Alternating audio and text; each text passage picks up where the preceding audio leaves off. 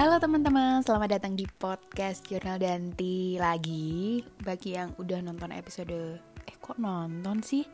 Dengerin maksudnya, dengerin episode-episode sebelumnya.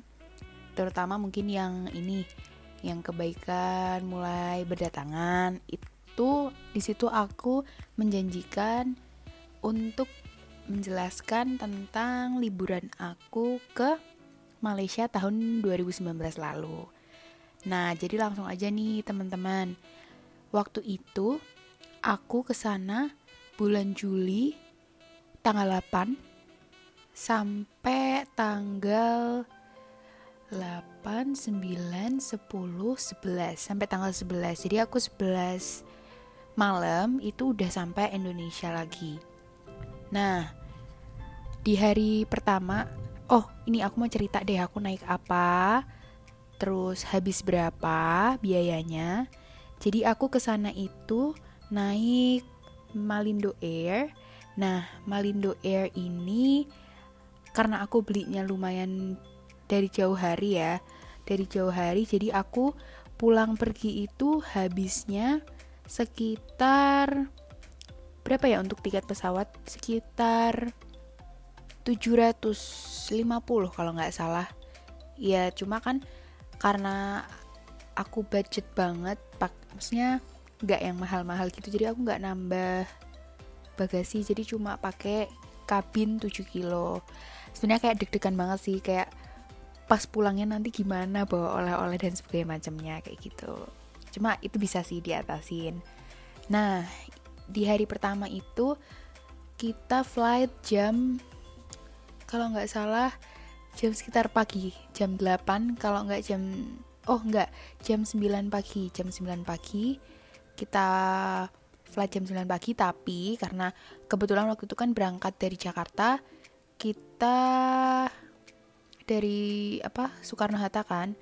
Nah itu bude aku kan rumahnya di Cikarang di Lipo Cikarang. Jadi kita kayak kan takut banget macet terus nanti takutnya malah miss flight kayak gitu kan.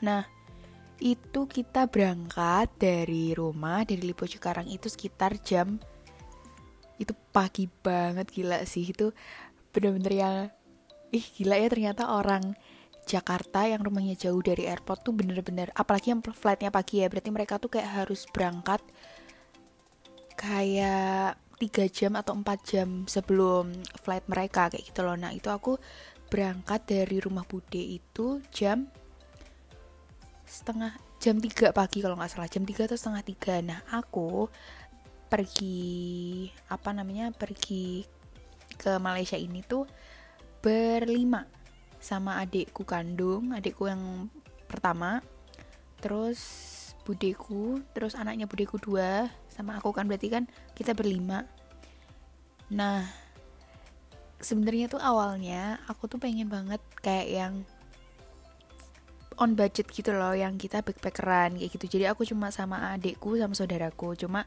karena mungkin uh, orang tua kita belum terlalu percaya karena kebetulan waktu itu ibu bapakku kan masih di apa masih di Belanda terus jadi kayak nggak bisa gitu loh kayak nggak belum percaya kayak gitu. Jadinya harus ada yang ngawasin yaitu budiku waktu itu. Nah terus akhirnya karena mau nggak mau karena ada budiku jadi kita pakainya travel pakai tour travel tour and travel gitu. Nah tour and travelnya ini tuh temennya bapakku tapi aku aku udah lupa itu tuh pokoknya hubungin tuh ibuku. Nah itu harga per paxnya itu belum sama ini ya belum uh, udah include semua kecuali tiket pesawat itu sekitar 4 4 jutaan itu tapi senangnya itu ya nanti aku ceritain ya senangnya. Nah di hari pertama kan ini nih berangkat terus sampai di KLIA KLIA 1 nah aku tuh punya cerita lucu teman-teman. Jadi itu aku saking excited ya banget aku tuh jauh-jauh hari itu udah beli ini loh SIM SIM card SIM card buat HP aku beli harga murah karena aku tuh takut banget kalau misalnya aku ternyata nanti beli di sana harganya mahal. Jadi aku makanya beli jauh-jauh hari secara online. Nah aku tuh nggak tahu kalau ternyata pesawatnya aku itu turunnya di KLIA 1 dan bukan KLIA 2 sementara kios yang buat nukerin SIM card itu ada di KLIA 2 terus kayak ya ampun 90 ribuku. Hangus kayak gitu kan. Terus akhirnya beli di KLIA 1 nah itu di kayak di pintu keluar gitu ada yang jualan dan itu yang ngetrit budeku sih kayak alhamdulillahnya nggak keluar uang kayak gitu. Jadi kita berempat nih adik aku adikku saudaraku dua itu dibayarin sama budeku untuk sim card kayak gitu. Nah kita nunggu nih eh nggak ternyata tuh udah datang yang kayak dari tour and travelnya gitu. Nah ternyata bapaknya yang punya tour and travel ini tuh lulusan UGM dan dapat istri orang Malaysia kayak gitu. Jadi makanya apa ya istilahnya tuh kayak saling apa sih koneksi gitu loh yang tour and travel yang ada di Jogja sama bapaknya ini. Nah, terus drivernya kita itu namanya Vira, orang India. Kita tuh awalnya tuh kayak aduh gimana nih nanti? Aku sama saudara-saudaraku tuh kayak gimana ya nanti di dalam uh, mobil kalau misalnya kita nggak tahu mau ngomong apa? Karena kan susah kan sumpah susah banget ya bahasa Malaysia tuh walaupun mirip-mirip kayak mirip-mirip kayak Indonesia cuma menurut aku susah sih. Karena ada beberapa kosakata yang itu tuh kita tuh nggak pernah denger. Dan apalagi drivernya kita ini tuh orang India jadi logatnya kayak gimana gitu. Nah lagi nih senangnya itu uh, pas kan waktu itu kan yang dari pihak tour and travelnya namanya tuh Pak siapa ya? Aku lupa. Pokoknya Pak F siapa gitu itu yang bawa kayak ini loh kayak kertas misalnya Mister siapa Mrs siapa kayak gitu. Itu kan jemput kita. Nah terus kita keluar karena kan itu nggak bisa parkir. Jadi kayak ini loh cuma kayak jemput doang gitu bolehnya nggak boleh parkir. Jadinya waktu itu kita agak nunggu ya mungkin sekitar lima menit nunggu terus tiba-tiba datang. Dan kayak waktu itu tuh udah kayak ngarep banget nih aduh ada Velfire lewat jangan-jangan mobilnya kita ini. Terus ternyata beneran mobilnya kita selama empat hari ke depan di Malaysia itu Velfire. Bayangin deh itu kayak uh berasa artis banget nih kalau di Jakarta ya nggak sih? Ya gitu deh pokoknya. Jadi pokoknya waktu itu udah seneng banget nih pertama kali dateng tuh udah seneng banget gitu. Nah terus waktu kita nyampe sana itu kan udah dijemput dari mobil itu dijelasin sama Pak Pak siapa ya? Pak Fauzan atau Fauzi aku lupa. Pokoknya dijelasin ini drivernya kamu terus ini nanti ke sini ke sini ke sini nanti kalau ada apa-apa bisa hubungin saya atau langsung ke Vira bla bla bla bla kayak gitu kan. Nah sebelum kita kan itu kan langsung gitu loh kita tuh langsung pergi ke mana kayak gitu kan. Nah kita itu makan dulu tuh sebelum kita ngelanjutin. Kita makan dulu di nggak tahu deh itu kayak food court gitu di daerah di kawasan airport juga. Kita makan nasi kandar dan surprised banget ternyata makanan di Malaysia itu porsinya gede-gede dan aku bingung banget cara ngabisinnya gimana. Padahal itu posisinya aku sama saudara-saudaraku tuh belum makan dari pagi. Bener-bener belum makan. Jadi kayak itu saking besar porsinya kita aja nggak bisa ngabisin gitu. Cuma kalau yang cowok-cowok bisa ya sepupuku sama adikku bisa. Cuma aku budeku sama saudaraku yang cewek tuh nggak bisa ngabisin karena saking banyaknya porsinya itu. Nasi kandarnya tuh isinya kayak ada sayur apa sih? Sayur jipang gitu loh labu apa sih jipang tuh bahasa Indonesia nya labu siam ya. Nah itu terus uh, ayam ayam paha sumpah ayamnya di Malaysia tuh gede-gede banget teman-teman. Jadi kaget banget ini paha kok gede banget ini paha ayam apa paha kalkun gitu kan. Paha ayam ternyata terus telur juga telurnya gede banget nggak bohong. Saking bingungnya kok bisa gede banget ini gimana sih kayak gitu kan. Ayamnya itu ayam goreng sih ayam goreng kayak sedikit ada tepungnya gitu terus ada kuah kuah apa sih? Kayak kuah opor kuning gitu loh. Nah itu lumayan sih lumayan enak. Nah terus sehabis kita makan Pak Fauzan ditinggal tuh di situ karena Pak Fauzan uh, bawa mobil sendiri kan. Jadi kita berpisah dan kita pergi sama driver kita. Kita itu pertama ke oh kita sholat dulu. Kita sholat dulu di aku nggak tahu namanya masjidnya. Pokoknya itu deket airport kita sholat duhur tapi itu lupa namanya apa masjidnya cuma bagus banget bener-bener yang bagus banget masjidnya tuh gede dan ber AC jadi aduh dan itu tuh rapih gitu loh teman-teman kalau di Malaysia tuh rapih aja gitu.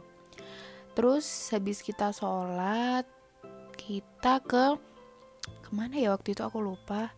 Oh ke ini ke itu loh Tean Ho Temple. Jadi kayak hmm, tempat ibadah orang Buddha gitu.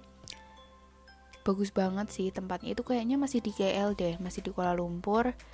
Tempatnya itu bagus banget karena si temple ini tuh apa ya dia tuh terletaknya tuh di antara gedung-gedung tinggi gitu loh di antara skyscrapers. Jadi aduh maaf ya sosok Inggris gitu di antara gedung-gedung tinggi gitu jadinya cool banget. Dan apalagi waktu kita ke sana itu sepi gitu loh sepi banget. Jadi enak sih untuk menikmati. Cuma waktu itu agak gerimis dikit jadi kita harus kayak yang cepet-cepet gitu.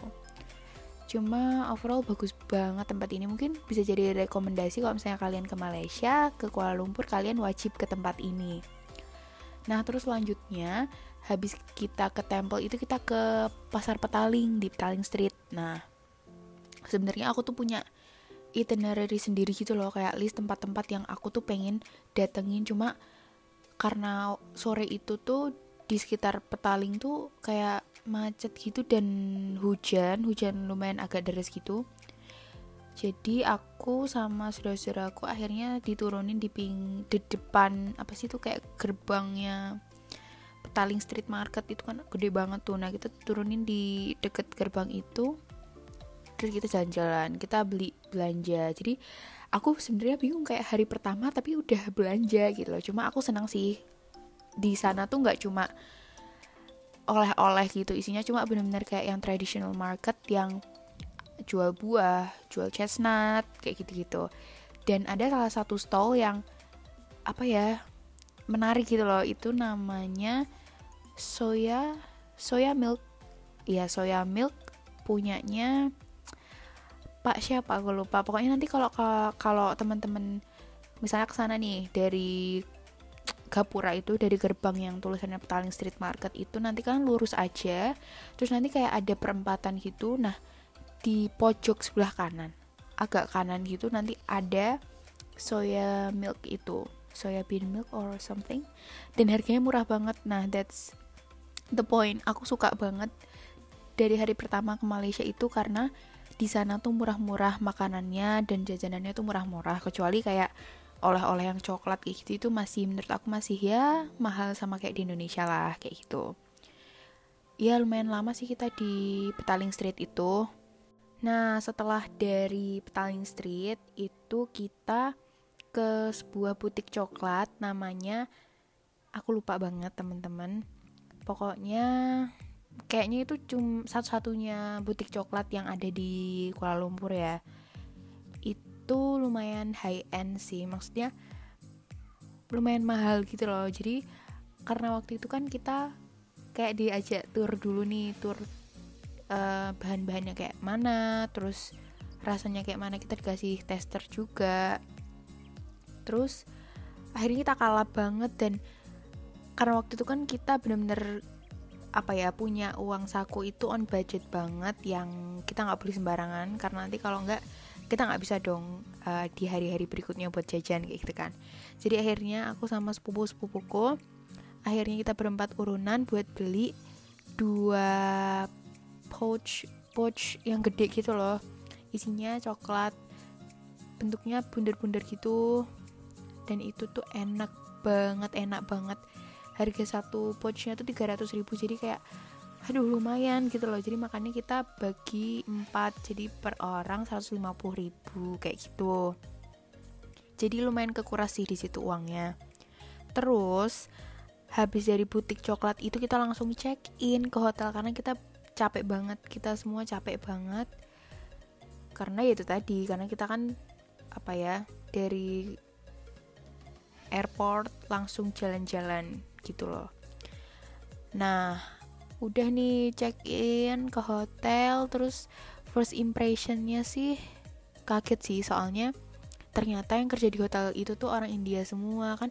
Aku kirain tuh apa ya ya adalah orang yang nggak India kayak gitu. Ternyata mungkin emang kayaknya sih kayaknya itu emang punya orang India beneran karena dari makanannya pun kayak breakfastnya kayak gitu-gitu tuh menu-menu masakan India gitu. Dan sebenarnya tuh ya mungkin agak bosen tapi aku seneng sih. Jadi aku tuh maksudnya itu tuh cocok gitu loh di lidahku. Enak juga menurut aku. Cuma kalau budeku dan sepupuku yang lain itu agak ini sih agak bosen ya.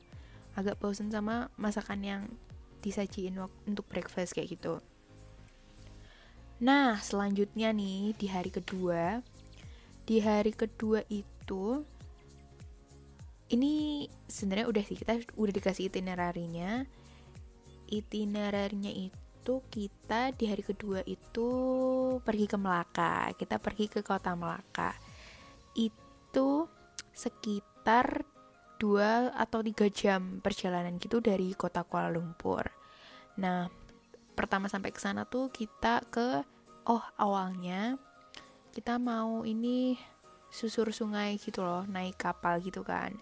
Cuma karena waktu itu hujan jadi nggak hujan sih sebenarnya itu udah reda cuma kayak tadinya hujan terus jadi volume sungainya tuh naik jadi nggak jadi ditutup jadi nggak dibuka untuk wisatawan. Akhirnya kita langsung ke red district.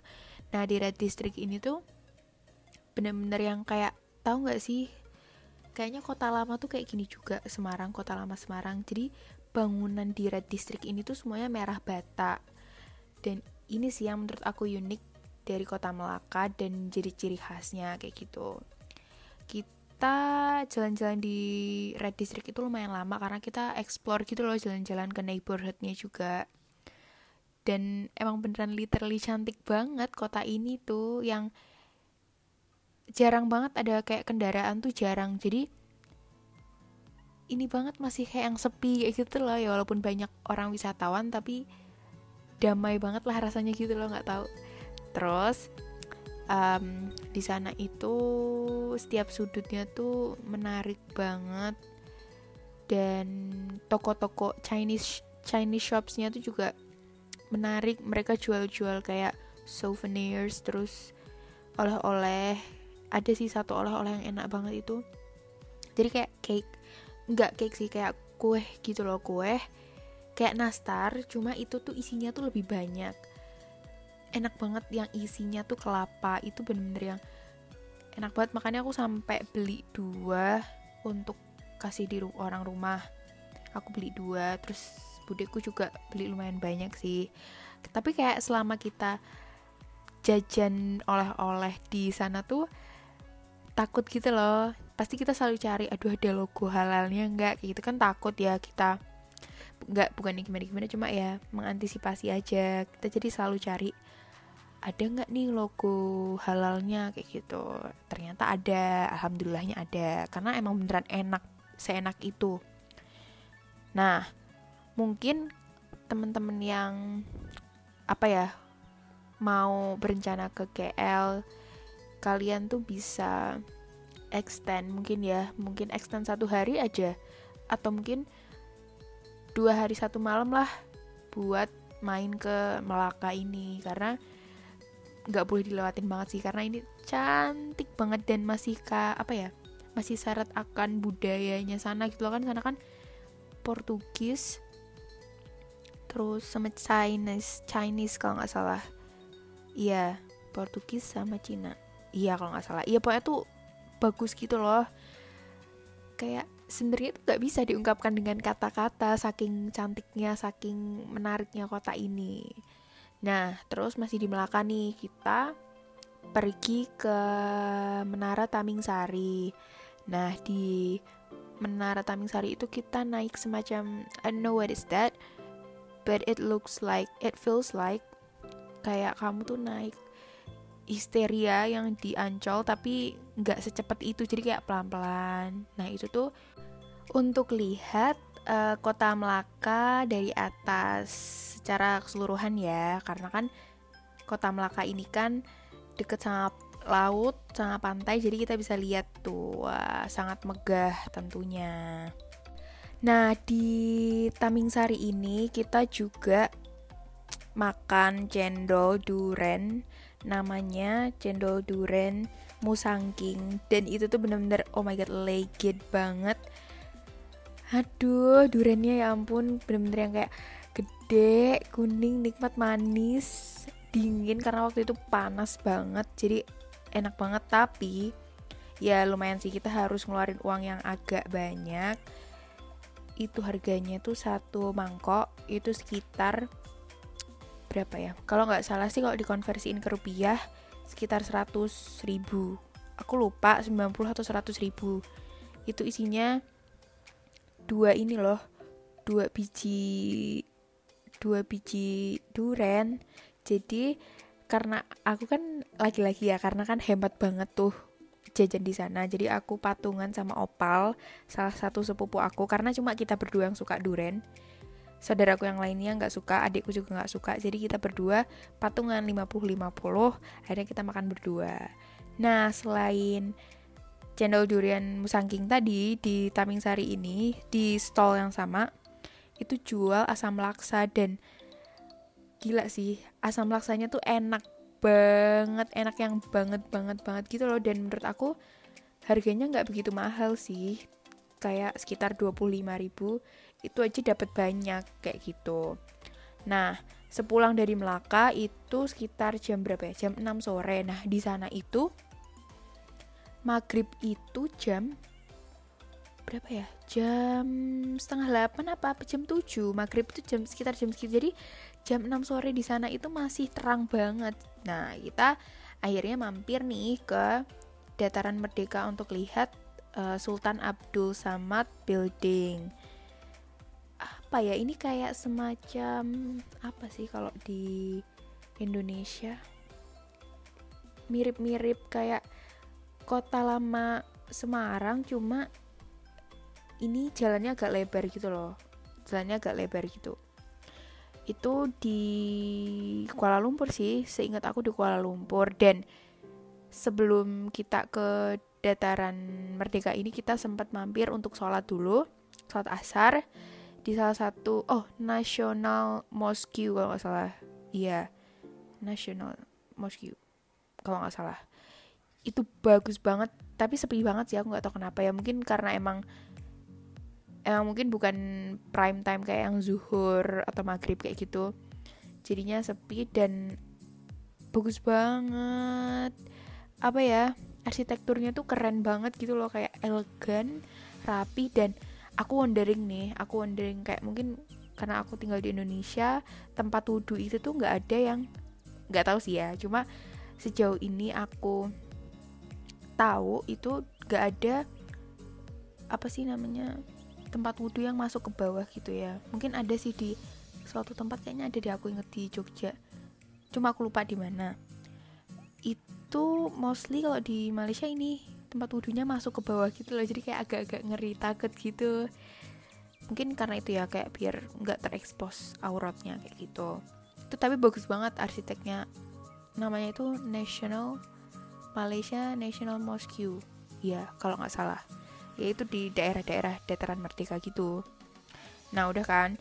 Habis dari dataran merdeka kita pulang ke hotel karena capek banget karena ya kita kan tadi kan jalan-jalan di Melaka lumayan lama loh itu lumayan lama. Berapa jam ya? 4 jam?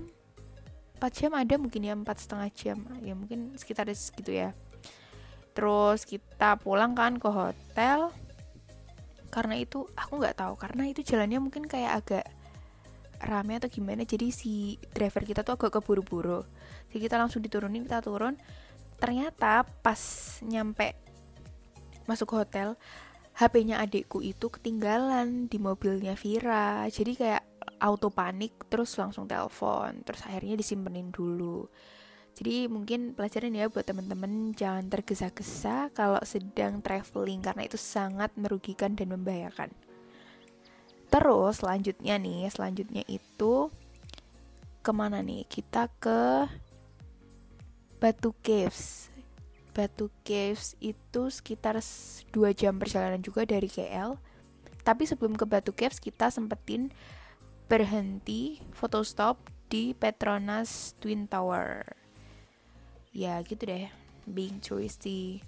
Cuma bentar tapi habis itu kita lanjut lanjutin ke Batu Caves. Hari itu lumayan hari ketiga itu lumayan panas banget. Jadi aku decided untuk nggak naik tangga yang banyak banget itu ke patung Buddha karena ya panas dan aku ngerasa ah, lihat dari bawah udah bagus banget udah bagus banget kayak gitu tau maksudnya udah cukup lah kayak gitu. Jadi aku di sana cuma kasih makan burung burung merpati banyak banget gitu ah seru kayak di luar negeri. Maksudnya kayak di Eropa gitu loh. Kayak di Eropa gitu. Terus selain kasih makan burung aku ini makan es krim karena panas banget terus beli coconut shake itu juga enak banget. Terus ke apa sih kayak temple gitu juga untuk berdoa orang aku tuh nggak tahu ya itu tuh sebenarnya orang Hindu atau Buddha? Kayaknya itu Hindu deh terus yang di batu cavesnya itu Buddha cuma aku masih confused aja sih mungkin nanti aku cari tahu lagi ya ini aneh banget deh traveling ke suatu tempat tapi nggak tahu tempatnya kayak mana nah terus habis ke batu caves karena searah emang udah disusun sih kita ke Genting Highland. Nah, ini tempatnya dingin-dingin gitu. Nah, ngapain sih dan ada apa di sana sebenarnya? Jadi di Genting Highland ini tuh ada sebuah mall namanya Sky Avenue. Nah, untuk ke hotel yang eh hotel lagi. Itu kan kepikirannya mau pulang aja ke hotel. Apa sebelum kalau mau ke mallnya ini ke Sky Avenue ini kita tuh harus naik kereta gantung apalah bahasa Inggrisnya nggak tahu aku lupa naik kereta gantung ini dan tiket kereta gantungnya tuh udah include di harga per paxnya yang 4 jutaan tadi udah include. Nah kita harus naik kereta gantung untuk ke Sky Avenue-nya tadi. Nah di Sky Avenue tuh ada apa aja sih? Mainly orang-orang ke sana itu untuk ini sih kayak belanja gitu loh belanja produk-produk yang high end yang produk-produk ternama yang kayak misalnya Fossil, Nike, terus Adidas, apalagi ya. Pokoknya banyak deh, banyak banget. Pokoknya brand-brand ternama di situ yang emang apa sih harganya tuh bisa bener-bener yang 52 kali lipat beda gitu loh. Dua kali lipat nggak? Dua bagi. Jadi kayak misalnya harga aslinya tuh 3 juta di sana tuh cuma satu setengah juta kayak gitu. Nah sepupu aku itu sama adik aku sepupu aku opal sama adik aku tuh tujuan ke sana tuh ya itu tadi mau cari sepatu Nike biar harganya tuh nggak semahal kalau beli di Indonesia kayak gitu. Aku budeku sama sepupu yang satunya Aurel ya cuma bisa lihat-lihat aja karena kita kan pergi ke sini nggak buat belanja kayak gitu loh. Jadi uang kita juga aduh nggak lah sayang banget. Misalnya bisa dibuat yang lainnya dan mungkin kita bisa save kalau ternyata uangnya sisa kita bisa save itu dan dibelanjain di Indonesia aja. Kayak gitu. Kalau menurut aku ya menurut aku Sky Avenue Mall Sky Avenue ini tuh keren banget sih. Nggak tahu kayak everything everything looks so sophisticated di sana canggih banget. Dan karena ini kemarin itu pertama kemarin aku ke Malaysia itu pertama kali banget nyobain Subway makanan Subway sandwich itu enak banget dan aku berharap banget di Indonesia tuh ada lagi karena katanya udah nggak ada lagi kan di Indonesia. Cuma nggak tahu sih kalau saudara aku bilang kayak gitu sepupu aku bilang kayak gitu. Tapi beneran enak banget Subway saya enak itu. Terus sehabis kita dari Sky Avenue kita tuh makan nih lunch. Kita makan dan waktu itu dibebasin sama Vira driver kita. Kita mau makan apa gitu. Kita tanya ada apa aja? Kayak gitu. Terus dia nawarin apa? Mau McD tak? Mau McD tak? Kayak gitu. Oh ya ya McD. Kayak gitu. Terus uh, kita beli McD dan lupa banget kalau ternyata tuh nggak ada nasi kan kalau di luar negeri ada ya kentang. Terus ya udah deh karena udah terlanjur kita pesen apa namanya ayam. Jadinya kita pesan ayam pakai kentang dan it feels so weird karena di sana tuh nggak ada wijian guys. Tahu nggak sih? Nggak ada wastafel. Jadi kita aduh agak gross gitu loh rasanya kayak minyak-minyak gitu. Dan aku waktu itu kehabisan kalau nggak salah. Iya kehabisan tisu basah. Aku bawa tapi aku kehabisan. Jadi yang satunya lagi masih di hotel. Nah terus kita minta tisu. Dan aku tuh bingungnya ya kan di hari pertama juga aku bingung banget kan kenapa sih ayam di Malaysia tuh gede-gede? Dan ternyata di McD pun juga gede banget. Paha tuh bisa ya Allah gede banget teman-teman. Paha atas paha bawah pun juga gede banget. Apalagi dada ya kan gede banget. Aku nggak tahu sih itu mungkin emang jenis ayamnya atau ras ayamnya atau disuntik protein or something aku nggak tahu ya. Tapi intinya gede banget dan itu bikin aku shock sama saudara-saudaraku.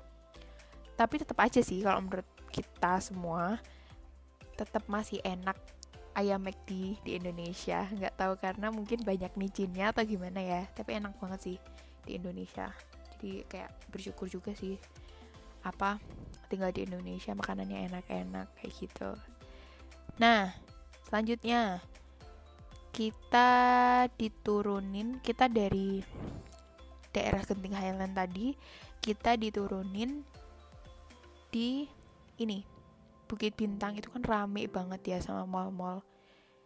Bener-bener yang serame itu dan crowded banget. Aku udah capek kayak udah udah nggak tahu mau ke mana lagi. Tapi intinya kita di situ tujuan utama kita bukan untuk ke mall ya.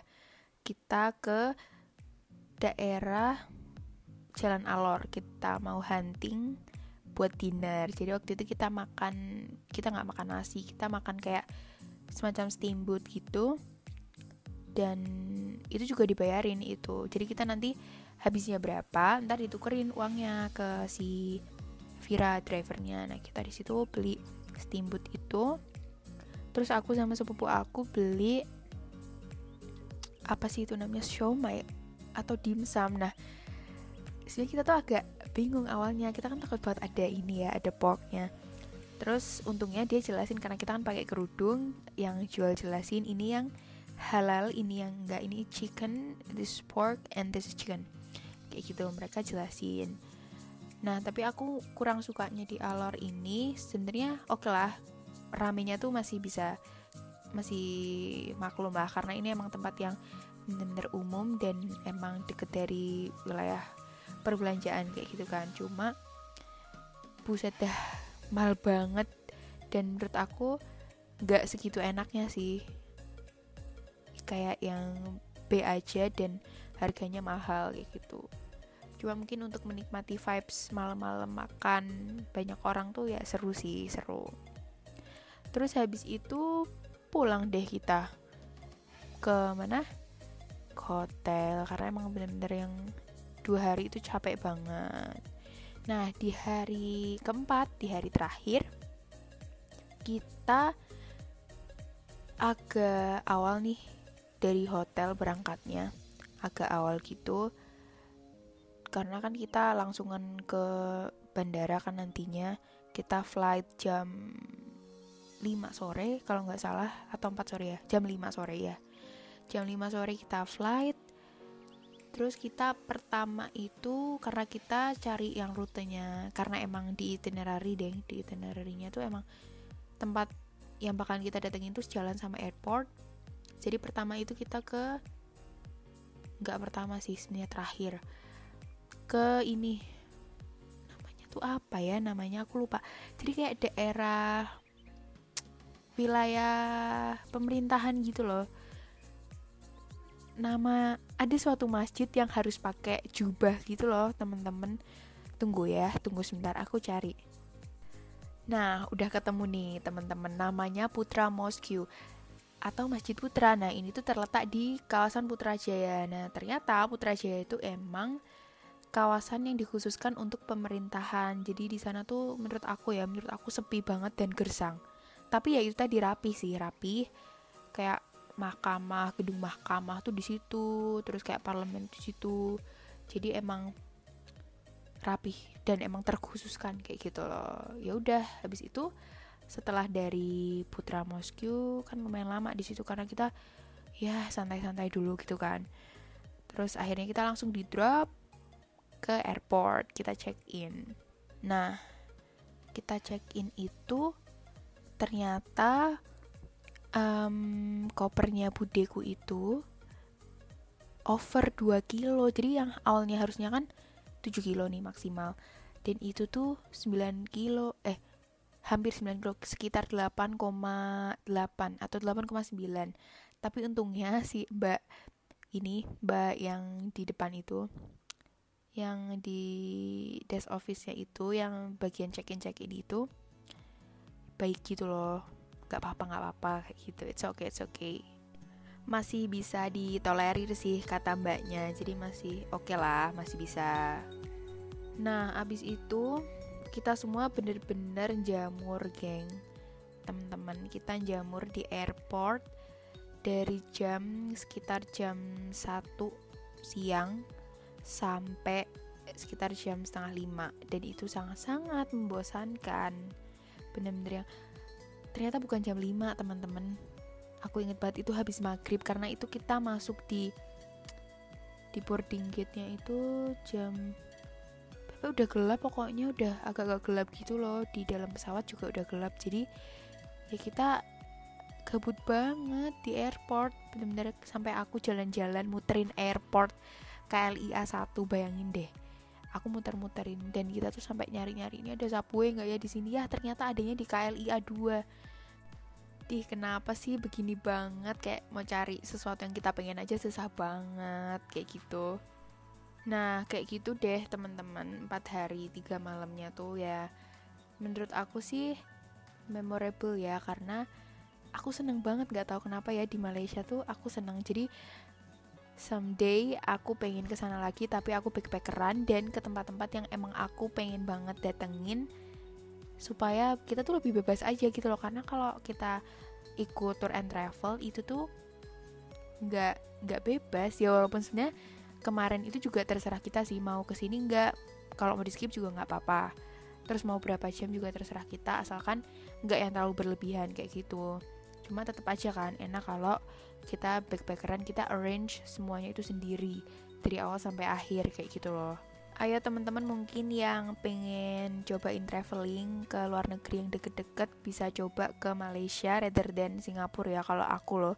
Karena uh, living cost di Singapura accommodationnya tuh juga lumayan mahal kayak gitu. Jadi aku I highly recommend untuk datang ke Malaysia dulu karena affordable everything there is really affordable untuk kita yang mau backpackeran kayak gitu loh. Dan kamu nabung nggak terlalu lama pun juga bisa kayak gitu loh untuk uh, langsung traveling ke sana